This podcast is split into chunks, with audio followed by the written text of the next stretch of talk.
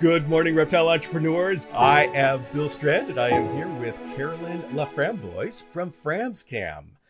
Carolyn, welcome to the podcast. Let's go ahead and talk about what is FramsCam. So a basic overview, because this podcast goes out to people all over the reptile community. And so many of them aren't as familiar with chameleons. So FramsCams is a chameleon breeding hobby that we got into, and it turned off into more of a business for us, which we were lucky enough to say that it's able to be helpful to us and support us economically and help us out in that respect. But we do breed panther chameleons mostly. We focus on that in our home. So it is a home-based business, but it's my husband and I, and we've been doing this for about upwards of 6 or 7 years now, and enjoying every minute of it. All right. So the focus of this particular interview is on the structure, the digital footprint structure that you've put together for your business. Mm-hmm. And that would have the main components being the website and social media. Could you please go through a quick history of how you built up your digital footprint and the decisions as to why you chose that direction? Absolutely. So when we started to reach out to the public, we started kind of small local pet stores, that sort of thing. But when we decided to go kind of connect with a bigger audience, we definitely were focusing on social media. So we got the Instagram account. We had we have a Facebook page and Facebook account, and we're just kind of branching out in those avenues to begin with. I think Facebook in the very beginning was where we spent most of our energy, getting involved in the different chameleon forums, kind of trying to build our page a little bit, get followers in that respect. And then Instagram started becoming more of a pull when Facebook really started to be very strict about, just animal sales and selling animals. So it was, you had to be very careful about what you said and how you put it out there. And at that point, our Instagram, FramsCam's account had started growing a little bit more. So we definitely were focused more in that respect. It's quick, it's easy. It's, it used to be just as simple as a quick picture and a little caption, and, it would get out there with the right hashtags. And over the course of time, as our business grew, we introduced our website after those two were kind of firmly established. And then we've, had some ups and downs with the social media, but the website is pretty steady, which is great. So what went into your decision as to, okay, now we need a website? So we were definitely having more people reach out to us as far as sales. And again, with the difficulties that brings with social media, we knew we needed another outlet that we could direct people to. So I started just with a Shopify account and kind of built our website. We did have the help of a website designer in the beginning. And he had created something on a different platform, but it was really hard for me, being a complete, newbie to all of this, tech, online tech stuff.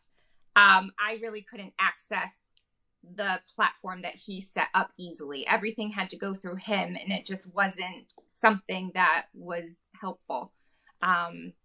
With chameleons, you kind of are constantly, adding more pictures and putting up different chameleons, and it just wasn't working out. So I had, researched a little bit, decided I was going to try Shopify, and it's been really, actually not bad. I have been able to kind of put time into it, figure it out.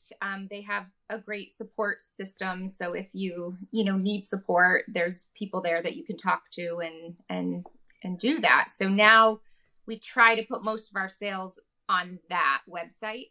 And it actually really streamlines the process. I love it when people buy off the website.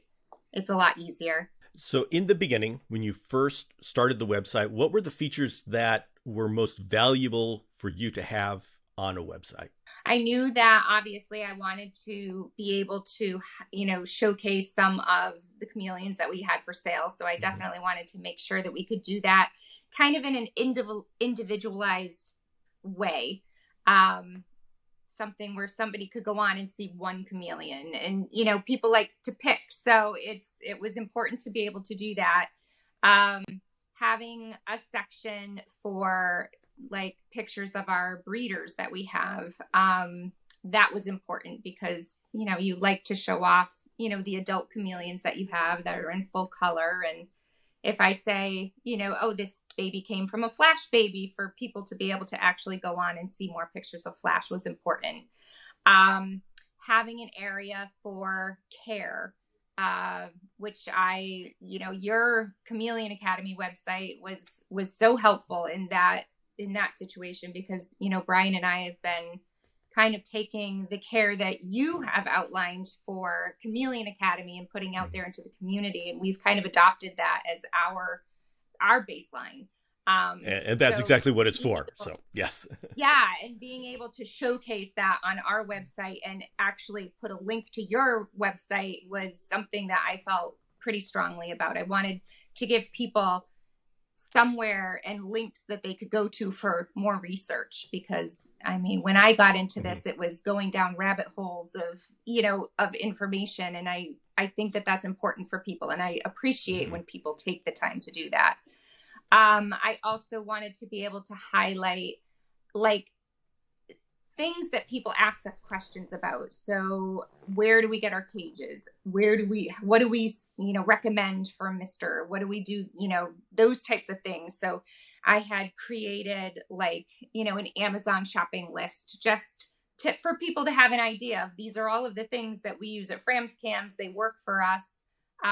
You can get them here if you want, or you can get them, you know, other places too. And we had, you know, other websites that we recommend people going to as well. How did you find the transition? You were doing everything on social media, and so you built up a relationship and a communication style with people on social media. How was the transition to the website as far as people? Did they transition easily? I think for a lot of people, they did. You know, we were able to put our website on our Instagram page in our bio. So we could kind of start linking that. And when I can't even remember when in the history of like stories and all of that came to be, but when you were able to flash a story up and put a link to your website, and then people can easily click on it, which was really, really simple. I do think, and there still are a lot of people that just want to make that connection through Messenger. They want that kind of one-on-one, you know, contact and just to know that we're legit and we know what we're talking about. And, you know, so there is still a lot of that. And we do try, for obvious reasons, I'm sure we'll talk more about it as well, but we do try to get people to transition to the website as much as possible. But it wasn't too bad. It was kind of like, you know, if we'd get a sale a week, it would be like, woohoo, like this is amazing. And then, you know, as time has gone on and we've done, you know, more and more on the social media and then advertising, we have a lot more visitors per day and more, you know, conversions from, you know, wherever they are to the website. So. What do you think it did for the perception of your company to have a website? Do you think it had an effect?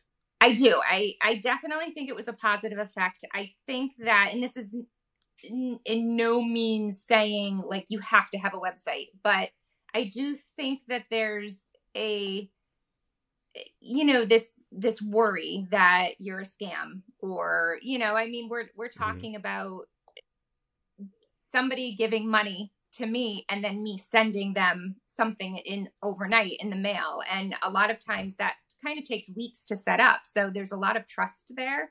And I think having that website absolutely made a difference in people understanding, like, okay, this is legit. Like, you know, we have this big testimonial area too, which I, again, on the website, I think is really important for people to hear what, you know, past customers have had to say about our, you know, Brian and I and Fram's Cam. So I think that has been really important for us.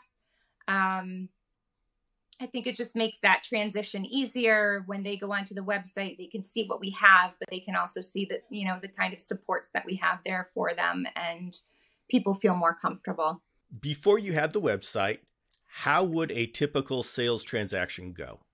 So it was reaching out through like instant message on Facebook or in DMs in Instagram. And, you know, there was just a lot of talking, a lot of picture sharing.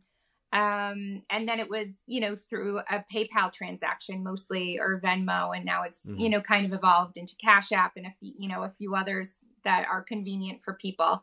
But it's really challenging as you're getting busier and busier and busier, the sheer numbers of people that are reaching out there, because for everybody that does buy a Chameleon, there are probably 10 to 15 that are not going to buy a Chameleon, but they are still looking for that same level of communication. And we always want to give that. We always strive to give that. But the website was just another way for us to be like, well, you know, if you're interested in more, you can go to our website and you can check it out. So it kind of took a little bit off of that, that personal connection for like every single person that was asking questions, because it does become something that will take over your life in a good way. I mean, Brian and I really do strive to have great customer service. And I think that's one thing that sets us apart from, there are a lot of people out there that are wonderful. I'm not saying it sets us apart from other people, but I think people are happy when they come to us with the level of communication and willingness that we have to talk to each other. Okay. So now that you have a website and it's matured a number of years, what is the purchase experience now from the customer's perspective? Good. I think it's pretty streamlined. People can go on and see what we have available. So that is, you know, on me for keeping it up to date. So, you know, it definitely is something that you do need to keep up on, because it's not like I'm selling shirts that I'm selling that same shirt in that same color all of the time. You know, it's easy for that to just be like, oh, okay, I have 15 available or I have 20 available. But with Chameleons, you definitely want to be individualizing it for each Chameleon, and then as they sell, taking them down and putting new Chameleons up. So there's a whole level of, you know, work that you have to do with your website on a regular basis. But when a customer comes on, one of the first things they can see are the available Chameleons. We wanted that to be very easy. I don't want people to have to be searching all over for that page. And they can click on those Chameleons. I usually have, you know, a little blurb about the Chameleon. I try to talk a little bit about, you know, what it looks like, what its temperament is with us, even though that absolutely can change. It's kind of some links. So with females, like I always have that, you know, disclaimer in there that females need Labens, and, you know, there's another level with females, but it's right out there, very easily seen. I have a link to your website on each Chameleon that we sell. And then if they decide to purchase, they can click, you know, the button and put their information in. And, you know, with the website, people are able to use, you know, credit, debit, you know, whatever kind of form of payment that they wish to make. And it's pretty seamless. So, you know, for me on my side, it's in one click. I have their address, I have their email, their phone number, everything that I need, which is just so much easier than that it is sometimes when you're, you know, have 100 messages back and forth in a DM. So, all right, well, one thing I know that it's a tricky when you're dealing with a live animal is the shipping. So, how do you determine the rate that you're going to charge? And do you deal with hub-to-hub shipping, and how do you arrange that? Yeah, so I do have on every Chameleon we purchase, our terms and conditions go out, and just some of the background of what people need to know. And one of those things is that we will never, ever ship a Chameleon until we have made contact with someone and we have absolutely, like, people know where it's going to, what the date is going to be, because we're only, I have a lot of people reach out and say, well, can I get this tomorrow? And the answer to that is typically no. We try to ship once a week, possibly twice a week if we need to, just because we personally drive them to the closest hub near us so that they're not sitting on a truck. They're not sitting out in, the elements for an entire day. So typically on a Tuesday night, Brian and I will get home from work. We'll pack our Chameleons up that are leaving, and then, make the half hour trip to the hub and drop them off 7-ish. And then, typically they're where they need to be, their final destination by the next morning, hopefully. But before that even happens, I'm constantly reaching out to people, recommending hub to hub, in temps, like winter temps, it's a must. Like it just has to be hub to hub. Even sometimes in the summer when it's too hot, it definitely needs to be hub to hub. And most of the time people are very, very understanding about that. And obviously they're getting a Chameleon because they want a healthy pet and, they want to do what's best for the animal already. So that's never really an issue. Could you give a brief definition of what hub to hub means?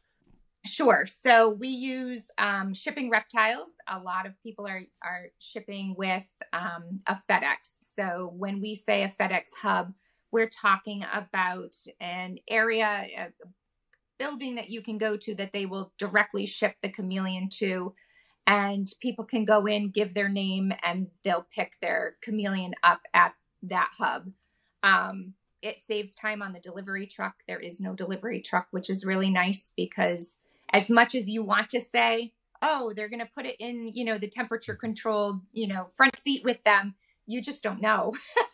And sometimes, they're not there by the time that they were guaranteed by. So if they're on that delivery truck, they could be in the back of that truck in the temps for, until 4:00.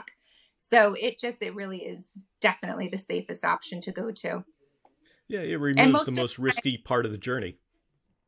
Yeah, absolutely. And I mean, most often they are at their destination hub before it opens up in the morning, which makes it a lot easier for people that, you're not waiting at your house all day. You're kind of a slave to your home if you're waiting for your cam to come to your home address. So having it be at a hub, at least, it's safe. I can either get it first thing or, if somebody has to work and they don't have any other options, it will be there, when they get out of work. Now, how do you calculate what you're going to charge for the overnight shipping? So Brian and I decided to do just a flat rate. What we have done, we live up in New England, so it really, I think if we lived in kind of the middle part of the United States, it might be a lot different prices, but because we are kind of on one side of the United States and everything is going, kind of a far distance. I'm in California. I know what you're talking about. Yeah. Kind of that average price. So we try to keep it fair. We try to absolutely, I think because we have been doing it for such a long time now, we've actually been able to work with our shipping companies and we do get discounted prices as well. So we're able to keep that price down a little bit. Okay. But in the Shopify website that you have a set price. Okay. And that, yes, it's a flat price. Yeah. So those of us who are doing it on a lower scale and we calculate out the price for each and every shipment, we know that it varies wildly, and trying to put that into a website shipping computer, unless you have your own live animal shipping account, is very difficult. And so that's doing a flat rate is one way to do that. We started doing that in the very beginning, and it works when you are only shipping a couple of chameleons a month or a week, but when you're doing, more than that, it's a hard process. So, and it's hard to translate that into a website, and, automatic shipping being calculated is tough. So. Yeah. For those who haven't done it yet, figuring out the shipping calculator is one of the most stressful parts of setting up a website. And it always requires the tweaking to make it right. It's just a nightmare. Mm-hmm. Absolutely. Go ahead and take a moment here while I recover from the memories of what I have had to do. Anyway. All right. So now let's start getting into the integration of the social media and the website. Now that you have a mature website, what is the relationship between Instagram, TikTok, Facebook, and your website? So we're trying to utilize social media to get our website out to the broader, public. I think that those, Facebook and Instagram and TikTok are great for reaching people that we wouldn't be able to reach on a regular basis. So, and not everybody is thinking, oh, like I want a chameleon. It's easy when somebody's like searching up on Google or whatnot, chameleons for sale, and it'll bring you to, a whole bunch of us that are selling chameleons. But if you can get the word out there on social media, and then those people click on your website just to see more, that's the goal. So it's trying to get your audiences bigger. Obviously you get caught up into this. I want as many followers as I can get. There is this like sense of, if I have the most followers, it's going to be wonderful, and it's going to help my business. And that's a kind of a double-sided question. There are absolute positives, and there are some huge negatives to it as well. Well, let's go ahead and dive right into that. Let's talk about your Instagram adventure. And I'll just let you start from the beginning and go through it, because you have quite the story. Yeah. So gosh, I think we started our Instagram back in 2017, I want to say. And of course, it was so super small. That was when Instagram was purely just photos and, just trying to get your things out. And, I don't even know if we were using hashtags at that point. I don't think we knew what hashtags were, but it grew very slowly, very, very slowly. And then this past year, so I want to say, it was 2022. We had gotten it up to 18,000, I think, which was, for us, that was for a lot of people, that's a huge number. For anybody, that's a pretty big number. Yeah. And then it got shut down. It was my birthday, so it was March 30th, 2022. As I was blowing the candles out of my cake, and Brian was on, he's like, something's wrong. And it just sent us into this tailspin of it's absolute panic when you feel like, I can't get in, my passwords aren't working. What the heck is going on? Because we had absolutely no idea why it was happening, what was happening. And so for weeks we were trying to contact Instagram, trying to, click on their support, click on anything that we could. We're reaching out to, reptile influencers that we know, like, can you help? And people were so great to us, but it just wasn't going to work. Like, there was nothing that we could do. So we started a new account. You have to rename it. So you reuse the name. So we had to use, I think it was Framscams _ chameleon breeders at that point. And we slowly spend, time trying to work it back up. And there's this sense of like, when I'm at 18, starting back from zero is defeating. Mm-hmm. And you just, you go through these cycles of, I'm done. Like, I can't do this again. I don't want to do this again. To, okay, let's, we've got to get the reels were starting to become big at that point. So we were like, we've got to get a reel every day. We've got to, keep going. And I would say probably about 4 months into that, we had a reel go. And I can't even remember which one it was, but when you had, and you know this, Bill, because you've had this happen to you, when you have a reel and it goes viral for you. Was it the praying mantis one? Yeah, I think it was. I think it probably was. The praying mantis is hatching. Again, yes, and it was praying mantis is hatching, which is amazing. And I absolutely still love that video, but it has nothing to do with chameleons. Yeah. So, you get all of these followers and the followers are just going and going and going. And you're like, oh my goodness, this is awesome. But you're also realizing that it's not transferring into our business at all. So there's this level of you feel great because you're getting more followers and at least you look legitimate again. When you see your follower count and people see, in March that we had 18K, okay, they must be, a good company. They're legitimate. They've got 18,000 followers. That's awesome. Then it goes back down to zero and it's like, you feel like, oh, Frams Cams, who are they? Like, I don't know, even though it's like, oh, wow, you just get caught up in that follower count and it's a vicious circle. But so anyway, videos start going viral. And then once you have one, it definitely is more realistic that it's going to happen again, or at least you're getting more views on a lot of the other things that you put up. Mm-hmm. So we shot from basically nothing in March to, I don't even know when it was, November, maybe. We were at 62,000. And it was like this whirlwind of anything we put up, like people are watching and it's kind of taking off and, this is amazing. But with that, you get a lot of people that are probably bots.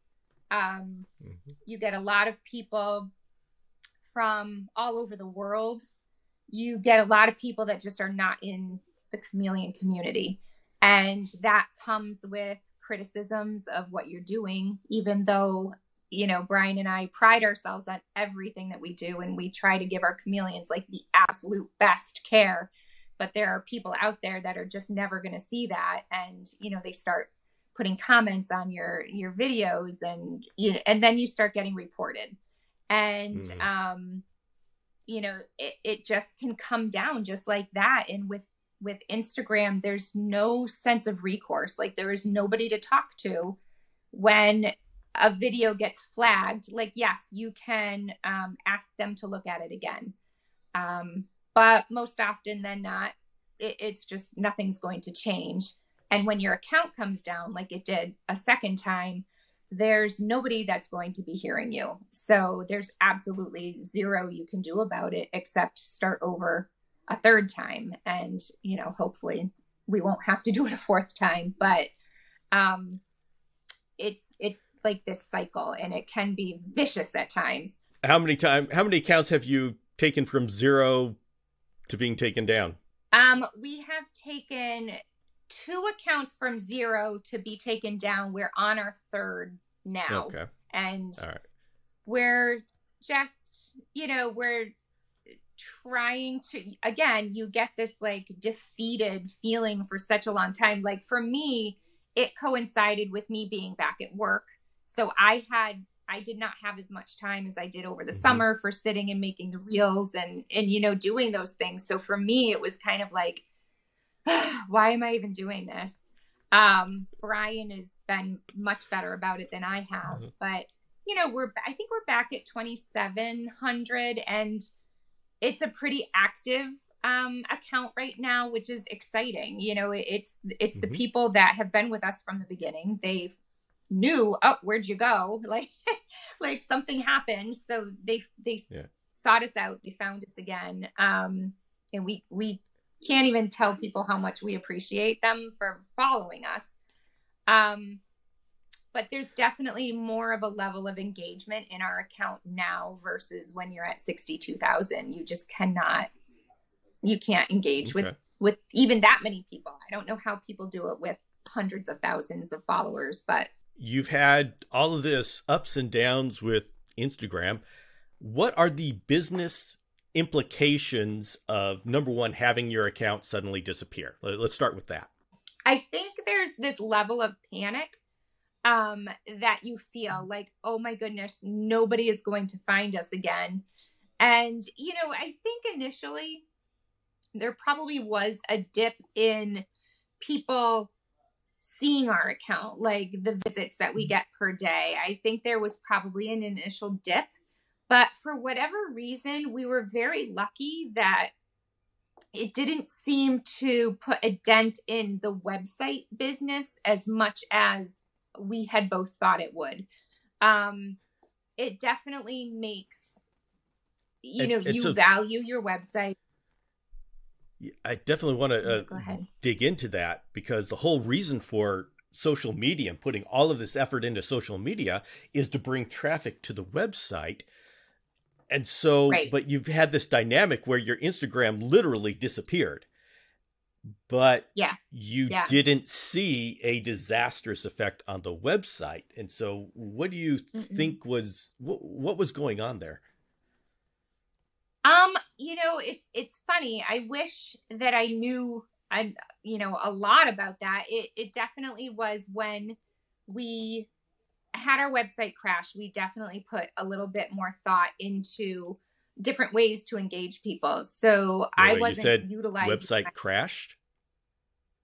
Not the website. The Instagram. Instagram crashed. We had to think more about how to engage people through our website.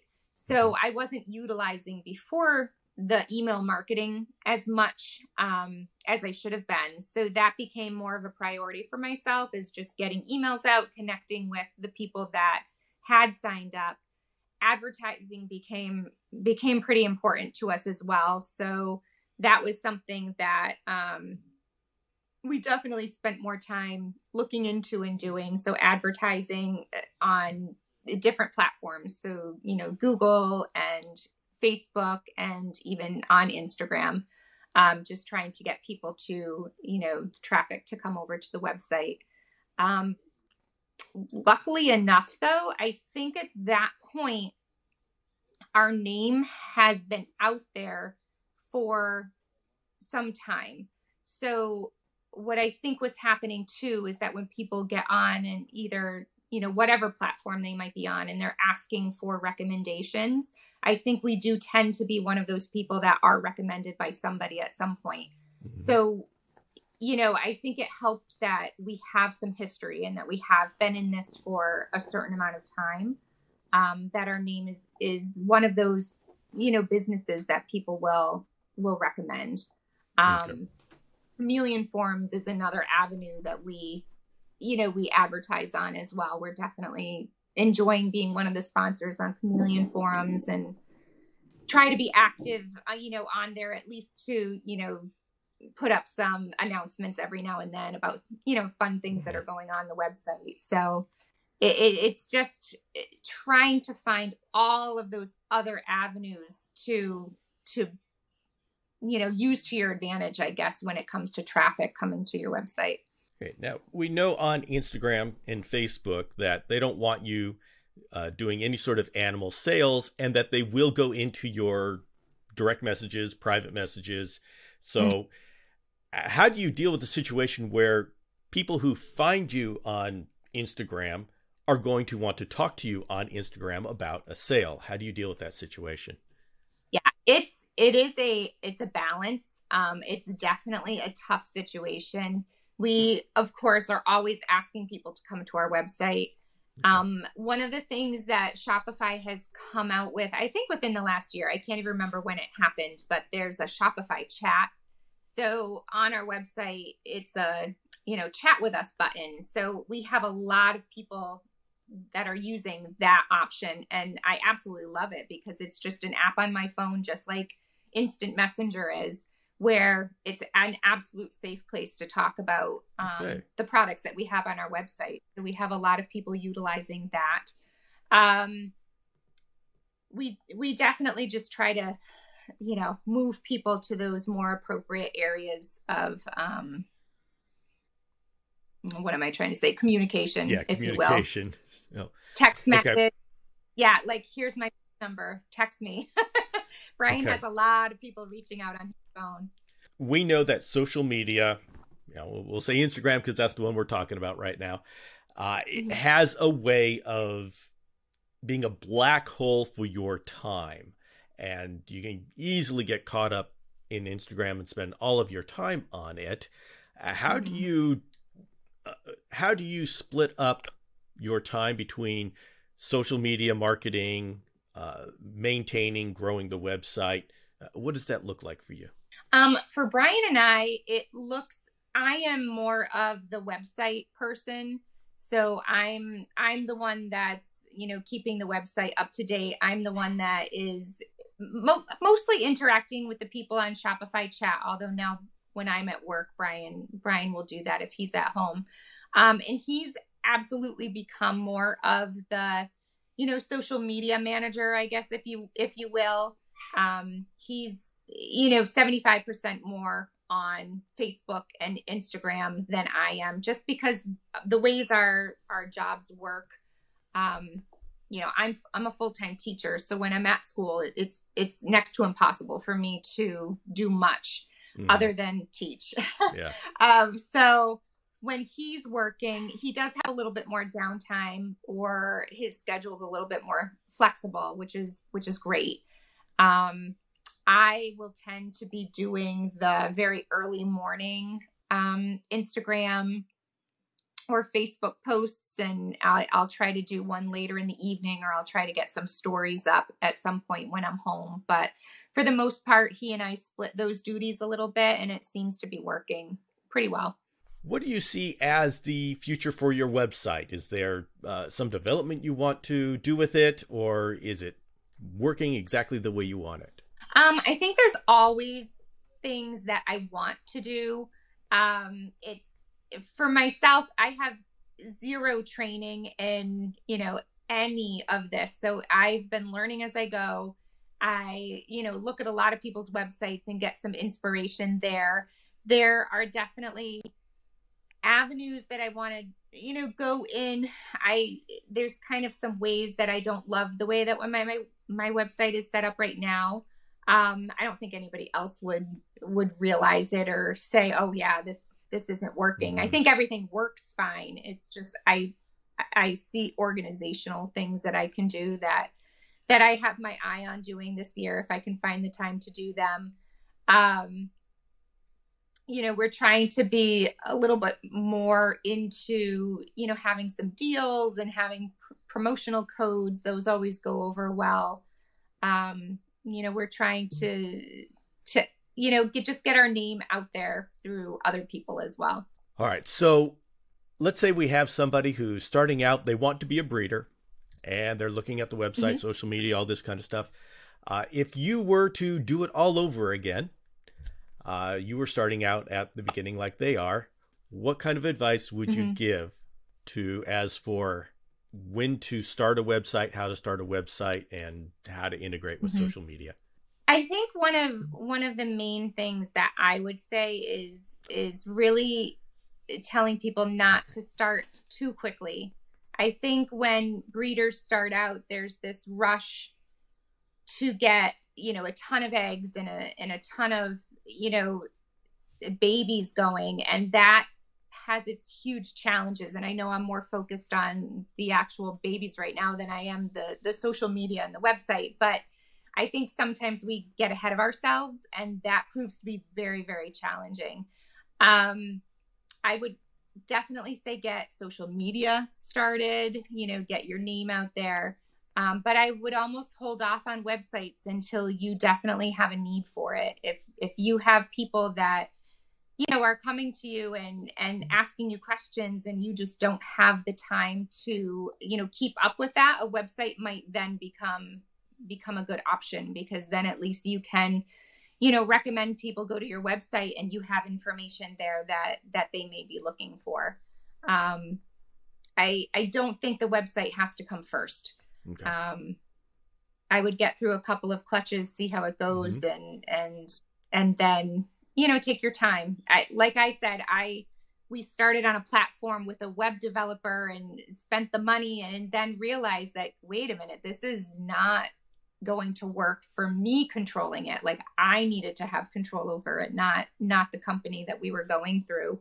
And I think you want to know how you want your website to work, and then seek that platform that's going to fit your vision. Carolyn, I want to thank you very much for coming on and sharing your experience. Is there anything else you'd want to add that I haven't asked? No, absolutely. I appreciate always having the time to talk with you and you know, get the message out there to other people. I enjoy doing that. So thank you. All right, then, Carolyn, I want to say thank you very much and have a good day.